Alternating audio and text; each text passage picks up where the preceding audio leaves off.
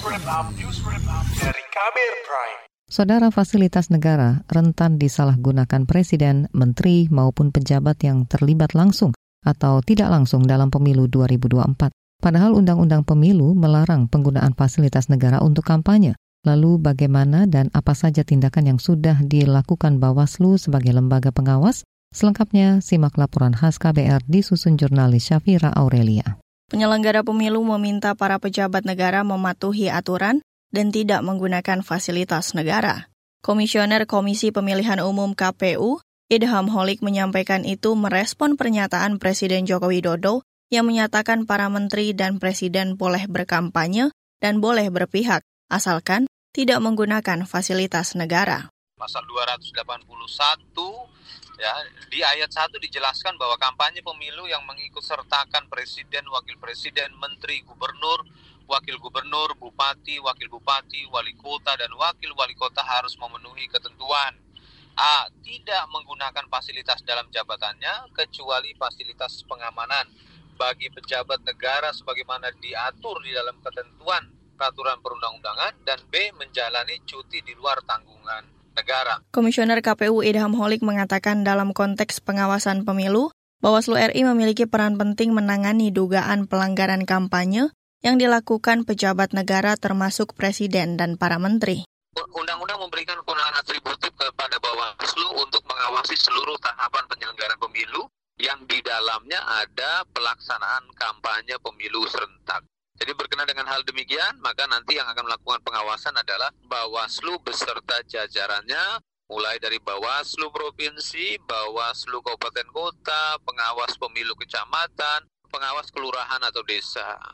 Namun, bagi Direktur Eksekutif Perkumpulan untuk Pemilu dan Demokrasi Perludem, Hoiruni Sanur Agustiati, tak cukup pengawasan, perlu keterbukaan dari para pejabat negara, termasuk menteri dan presiden saat berkampanye misalnya ada pejabat yang mengatakan oh saya cuti. Tapi kan ini yang sebetulnya perlu dibuka ke publik mana nih dokumennya gitu dokumen cutinya. Atau kalau perlu ya dimasukin aja namanya gitu ya nama-nama pejabat-pejabat tadi. Misalnya sebagai juru kampanyenya nanti misalnya ikut berkampanye rapat umum di mana jadwalnya di mana saja kan jadi lebih terbuka kepada publik gitu. Sebab menurut Hoirunisa selama ini banyak pejabat yang menyelipkan kampanye dalam agenda pemerintahan kalau sekarang yang terjadi kan ya tadi ya jadi kecurigaan orang terhadap tadi misalnya ke daerah tapi sekalian kampanye gitu ya atau politisasi bansos dan lain sebagainya. Pengajar hukum pemilu dari Fakultas Hukum Universitas Indonesia Titi Anggraini mengingatkan ada sanksi pidana bagi pejabat negara yang tidak mengambil cuti saat terlibat dalam kampanye 2024.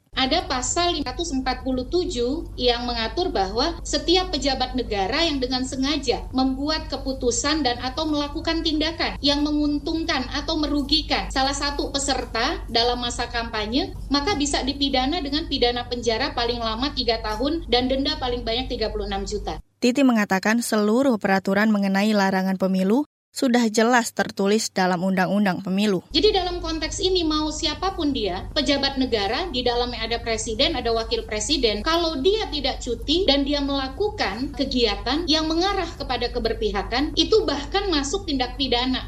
Sementara itu, Badan Pengawas Pemilu Bawaslu berjanji akan mengawasi ketat keterlibatan menteri-menteri maupun kepala negara di kampanye 2024.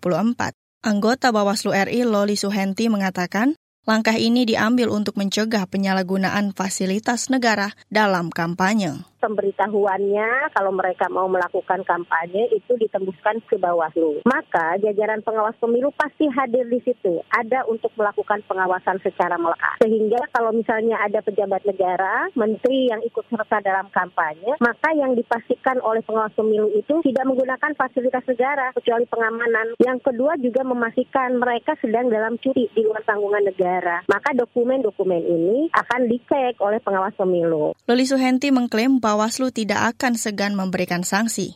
Bawaslu berjanji bakal memproses seluruh laporan dugaan pelanggaran pemilu yang masuk. Ia berharap tidak ada dugaan bahwa Bawaslu pilih kasih dalam menangani perkara. Demikian laporan khas KBR yang disusun Syafira Aurelia, saya Hoirun Nisa. Kamu baru saja mendengarkan news wrap up dari KBR Prime. Dengarkan terus kbrprime.id, podcast for curious mind.